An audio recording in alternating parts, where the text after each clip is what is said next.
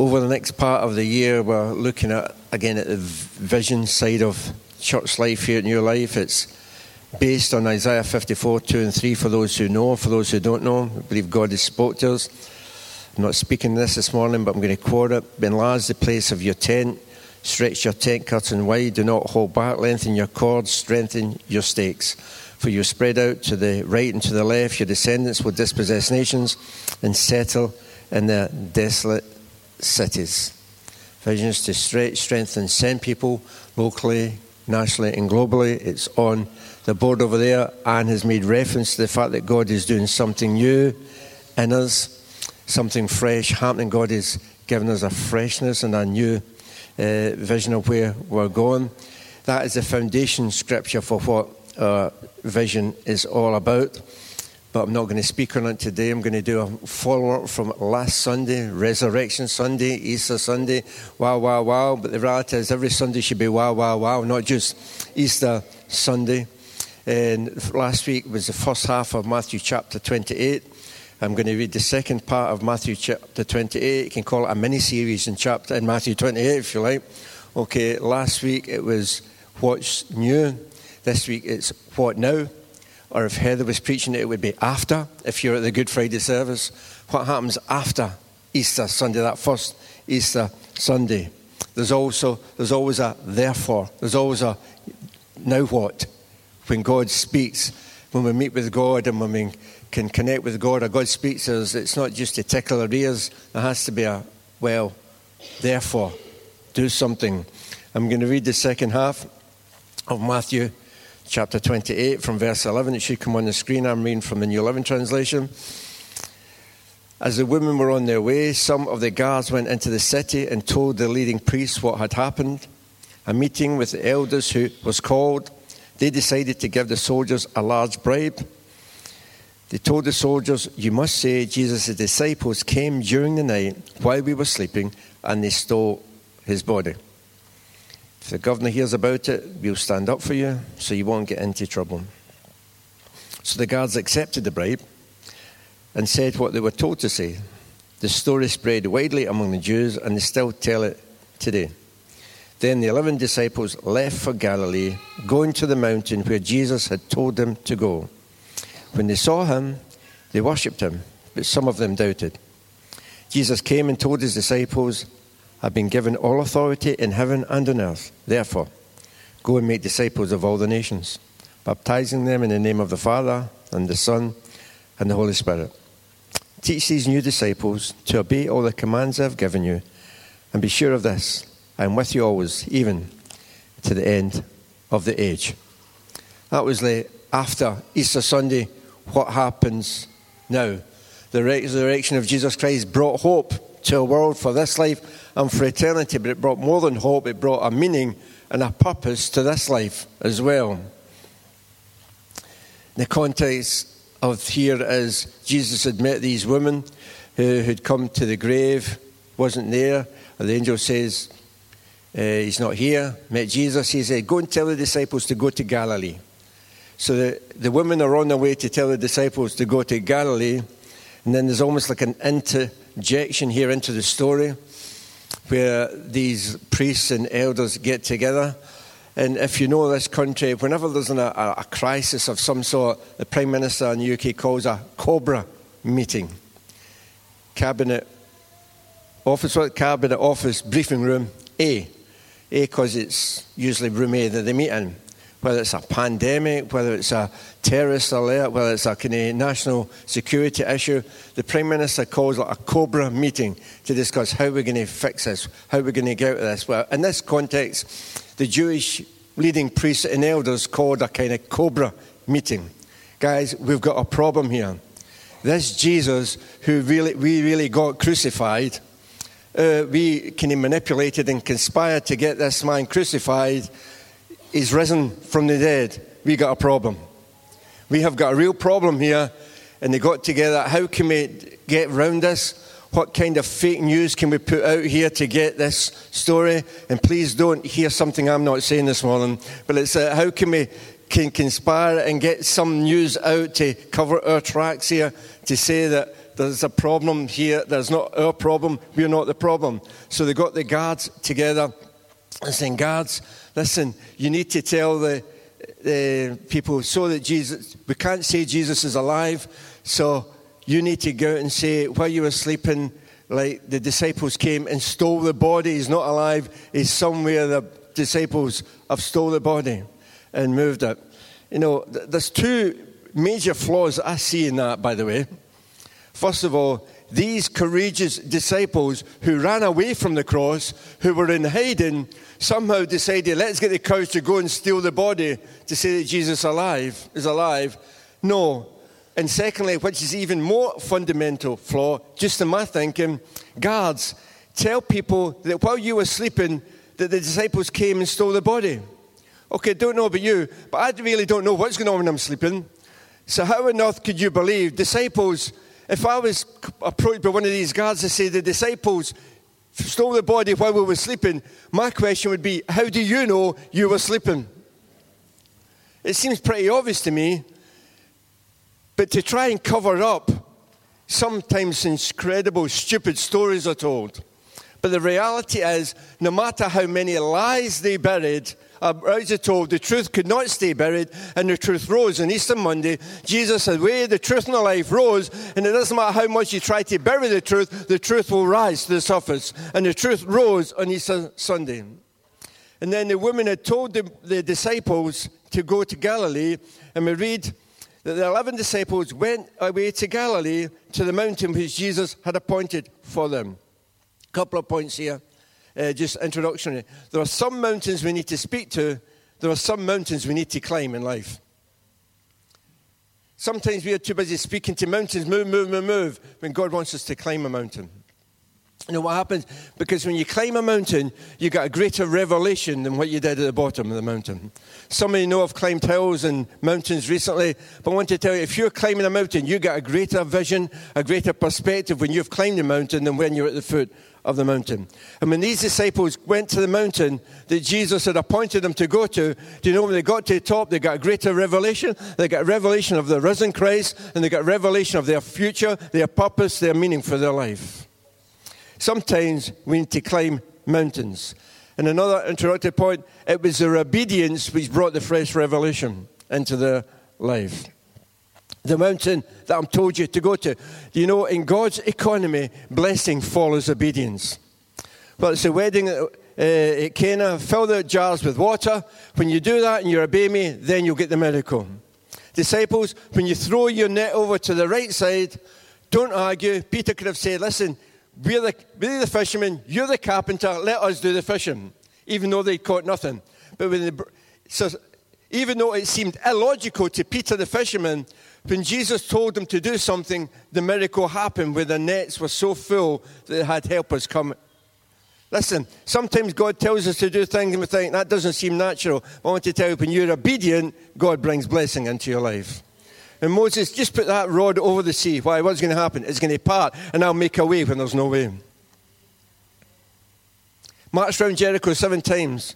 Doesn't matter how embarrassed you feel every day, if you keep doing it and people are laughing and mocking at you, the day's coming when you're going to get the victory because the walls are going to come down. It doesn't matter if people mock you for you doing what you believe God's calling you to do. If you do it, your victory will come into you and you will have the last laugh, so to speak. And there are many other stories. Obedience brings blessing. And what I love here about the disciples, their fresh revelation brought them to this place. They worshipped him anything fresh and new that God does in our lives, any fresh revelation, fresh milk, it should cause us to be more and more worship of Jesus. It's not what we, so much what we do from, it's not what we serve from. More above all, we are worshippers. And we are called to be worshippers. And this is incredible. This is the risen Christ. These are 11 disciples. These are, these are his guys. It says, he met them. It says, but some of them doubted. Incredible, isn't it? They saw the risen Christ and they doubted. Better be careful how I say this. In our life, there'll be some people who doubt. Some people who doubt God's word. Some people who doubt what God is doing. Some people who doubt what God is saying. Some people who doubt you. But I want to encourage you this morning don't be a doubter. Be someone who believes the word of God, who believes, and don't get, don't get sidetracked with those who doubt. Because I want to tell you, when you believe what God says, when you believe in God, He gives you fresh moods, fresh revelation. And some people will doubt you, but I want to tell you this morning, God doesn't doubt you. As you believe God's word, God doesn't doubt you. He believes His hands on you, and He can do great things in and through you. Some of them doubted. Don't get alongside doubters, even if they're in church. Woo! Okay even if they're in church, let's be a church who believes God's word, who believes in one another, and believe that God's going to do it, and just go on and do what God's called us to do. Ouch. Okay. If you have any problems at the end, please go to the connection point, and whoever's there will deal and answer all your questions. That was the introduction. But here, so what? What now after your resurrection? Jesus, what happens now? First of all, it says there's a new vision for your life, it's a new assignment. I've trained you for three and a half years, and your prime responsibility up to now has to be just a follower of me and learn from me. You've had the best three and a half years training that have ever been invented in planet Earth. Now, AIG does a thing called Ministers in Training, in my day, and it's a great course for those who want a call to ministry, but it's not in this level. They had, they had Jesus, for three and a half years, these guys had learned from the best of the best of the best of the best. They'd seen him, they'd done it. This was great training. But this, and he to him, You've been followers of me, you continue to be followers of me, but I've got a new assignment for you. Instead of just being a follower of me, I want you to make new followers of me. I want you to get new followers of me. It's not about you just following me, it's about you then causing others to become followers of me. That's a new assignment I'm giving you. You know, it didn't, long speech, if you've ever graduated from college or university, and even from ministry areas, at your commissioning, there's always a commission or a graduation when somebody gets up and gives you a rah, rah, rah, rah, rah speech. It's almost like, now you've done this training, go out. If not change the world, at least change your world and do great things in the future. I mean, I remember many, many years ago, I remember talking, I've been at commission service for trainees where they go out and say, you've come through the training, now go and do stuff. And the massive speeches, some of them last far too long. But Jesus gives one of the shortest here. He says, just go and make disciples of all nations. Uh, here's, here's my commissioning speech here. Go and make disciples of all nations. Go. Basically, go. I'm sending you. He could have said, you know, I'm stretching, strengthening, and sending you locally nationally and globally because he's going to all the world. This is your mission. Should you choose to accept it, this is your mission to go. You've been trained, it's now time to go. And the reality is, they made a pretty good job of it. Uh, it needed a bit of persecution at times, but then later on it said, but Paul and Silas, these guys have turned the whole world upside down. They've done a pretty good job of it. But listen, but the words of Jesus given to those 11 echo and echo through history. And for us today, his vision has not changed for the church. He says, Go, I'm sending you into the world. It's time to be sent into the world. It's not, this is not original, but the reality is, gospel starts with go. God, two thirds of his name is go. Go. There's a clue there. Go. God's into go. God, the gospel is into go. And as a church, we want to stretch, strengthen, and send people overseas. Yes. Locally. Yes. Nationally. Yes. But into your school, into your college, into your home, into your workplace, into your street, into your social circles. We want people to be sent with the call of God to make disciples all over our world disciples here say, You've just witnessed the most remarkable event in history. Now don't sit and talk about it. Go and share what you've seen, what you've experienced. Share the life, the resurrection, the power of God. Go and be salt and light, yes, but go. Go and take this message, the most incredible message the world has ever known that Jesus died for mankind and he rose and he rose to give life and power and strength and hope for this world and for eternity. Go with this message. I'm giving you a new assignment. And it says, and with this new assignment comes a new authority. Note, Jesus prefaced this go with verse 17. I have been given all authority in heaven and on earth. Therefore, go. I'm sending you as ambassadors. Now, this is an important point here. You're ambassadors. You carry the authority of the person or the group who sent you. An official who represents his own country in a foreign country. And no, Peter, 1 Peter 2 and 11 says, We are foreigners and strangers in this planet Earth. Our home is not planet Earth, our home is in heaven. That is our citizenship, that is our status. We are heaven people. However, we're in a foreign, hostile spiritual world. But we're called as ambassadors in this world, but we carry the authority of heaven when we go. We carry the authority of heaven. And there's a difference between power and authority here. You know, Jesus said, I'm sending the Holy Spirit, and you're going to receive power when He comes upon you. You will receive power when the Holy Spirit comes upon you, and you'll be witnesses, telling, telling people about me everywhere. And we know, if you know the Bible, that word power was dunamis. It's power. It's where we get dynamite from. There's a power coming into your life. But what we need to be careful of and even in church settings, what we need to be careful of is we don't use, misuse power. No, you can have power in guns and firearms, in bombs and whatever you have. But they can be misused and cause damage. We've heard the phrase loose cannon. In a derogatory term, a loose cannon can cause a lot of damage. It has power to cause damage but it's causing damage. And there's a clue in the loose, i.e., you're not connected, you're doing your own thing, going your own way, using your stuff to do what you want, and all you're doing is causing damage. It's being went instead of being sent. It's not, it's you doing what you want instead of you doing what your commander wants, what your captain wants, what your leader wants, what God wants you to do. It's doing what you want instead of doing what God wants. Because true authority comes through submission to authority. I know this is heavy. James 4 and 7 says, Submit yourselves then to God, resist the devil, and he'll flee from you. The too many just say, Resist the devil, and he'll flee from you. You miss the point.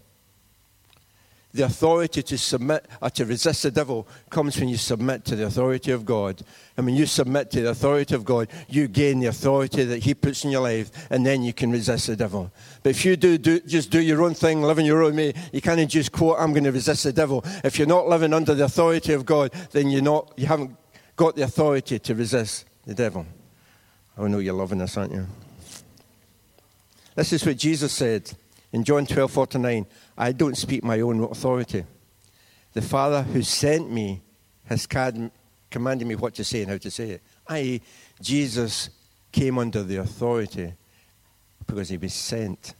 And as he was sent, he came under the authority of those who sent, a God who sent him. The New Testament got it. In Acts 13, two church leaders got together. One day, as these men were worshipping, the Lord and fasting, the Holy Spirit said, Dedicate Barnabas and Saul for the special work to which I have called them. So after more fasting and prayer, the men laid their hands on them and sent them on their way. They went under the authority of those who were sending them. You know, a vision to strengthen and send people. We don't want people just doing their own thing. We want the authority that comes from under God so that we can send people with the ambassadorial authority that God gives us. The band are going to come up because you need some help here. And this is what Jesus says here I'm giving you a new assignment. What now after Easter Sunday? What now after the resurrection? I'm giving you a new assignment. I'm giving you a new purpose. I'm giving you a new meaning to make disciples. But you're not doing it on your own, you're carrying a new authority. I'm giving you authority. To match the power of the Holy Spirit in your life, I'm giving you authority. I'm giving you a license. I'm giving you the letter that says, come on, you've got my authority to go and do it. Don't do your own thing. Do what I'm calling you to do. And when you do that, he says, I give you a new assurance. Teach these new disciples to obey all the commands I've given you. And be sure of this I'm with you always, even to the end of the age. What a credible promise that was. It's like, guys, I know you've missed me since Friday, or I know you've missed me since my arrest. I know that uh, you've kind of been struggling a little bit, But you know what? You're never going to have to miss me again. I'm alive, and I'm, i want to assure you, even though physically I'm away, I'm still going to be with you forever. I'm never going to believe in you. I'm with you for always. That was just for a few days. And that was just for a few days so that forever now I can be with you, so that you can be assured of my presence. You know, in my life, I can only speak for me. Maybe you don't know Jesus as your Savior you're watching online. I don't know how I could live without Jesus for a day in my life. I really don't know how how I could live. Having known Jesus, I don't know how I could live without Jesus in my life. I really couldn't imagine it. And if today you've never experienced Jesus Christ as Savior, we want to tell you, you don't know what you're missing. You really don't know what you're missing. And you can accept Him. You can say, Jesus, I recognize, I don't get it all, but I recognize Easter Sunday. You rose from the dead. You died for me and you rose to give me new life you can just accept Jesus as your Savior and He'll come and give you your life. And He says, I'll be with you. These disciples, wasn't just days, for about two days or so, they thought, oof. But for them to hear, you know what? I'm giving you a new assurance. I'm never going to leave you again. I'm going to be with you for almost. But the context is here's the deal, guys. Here's the conditions. First of all, you get on with the new assignment I've given you. Secondly, you go under the new authority that I've given you and not doing your own thing. But if you do that, if you go and you do what I'm asking you to do, if you go under my authority and recognize you're being sent by me, I'm never going to leave you. I'll be with you always. And I love what it says. I love when it says, I am with you. That's great. I am with you. No, do you mean by I am with you? I am the way, the truth, and the life. I am the good shepherd. I am the true vine. I am the bread of life. I am the door. I am the light of the world. I am the resurrection and the life. All those are with you. You know, there was a day they came to arrest Jesus. And they basically said, Jesus says, Who are you looking for? He said, We're looking for Jesus of Nazareth. And Jesus just says, I am He. The original language, like, just says, I am. And when Jesus said, I am, they fell down. He didn't pray for them, He didn't lay hands on them, He didn't command the devils to come out of them or anything. He just said, I am. And the power and I am fell down. And when Jesus spoke to these disciples, He says, I am with you. All that power, all that authority, all that is in I am is going to be with you as you go in your assignment and go in that authority. I am. Be assured, I am is with you. No matter what you face, no matter where you go, I am is there in your midst, helping you, giving you power and authority. Can we stand, please? The vision of New Life is not about a seat, it's about a scent. There's only one letter of a difference, but it's a whole lot different. The vision of New Life is not to fill every chair, every seat, but I want to tell you that will be a byproduct of the vision to be sent. But it's not about, it's about being sent and being obedient to what God has called us to do. It's about being sending, not seating. And when we say that, we recognize people think, oh, it's traveling all over. It's not. It's just a mindset and a heart to go into this world. I love, I think it was at Bellshill, they had a picture in the door as you went out saying you're now entering the mission field. Jesus, it's after Easter, what do we do now? I tell you what you do. You fulfill a new assignment I'm giving you. You could have said, I'm going to stretch, strengthen, and send you locally, nationally, and globally. That's what we're saying, because that's what Jesus was saying. We're going to go, and we want to be people who are sent, not went, because we carry the authority of Him who sends us. And we can be assured that I am is with us wherever we go. I'm going to pray over you. That as you're sent into the world this week, you know, there's times during the week when seats are out and I'm in myself and I just pray over the people in the seats and pray, God, bless them today. Where they are, let them be that salt and light wherever they are.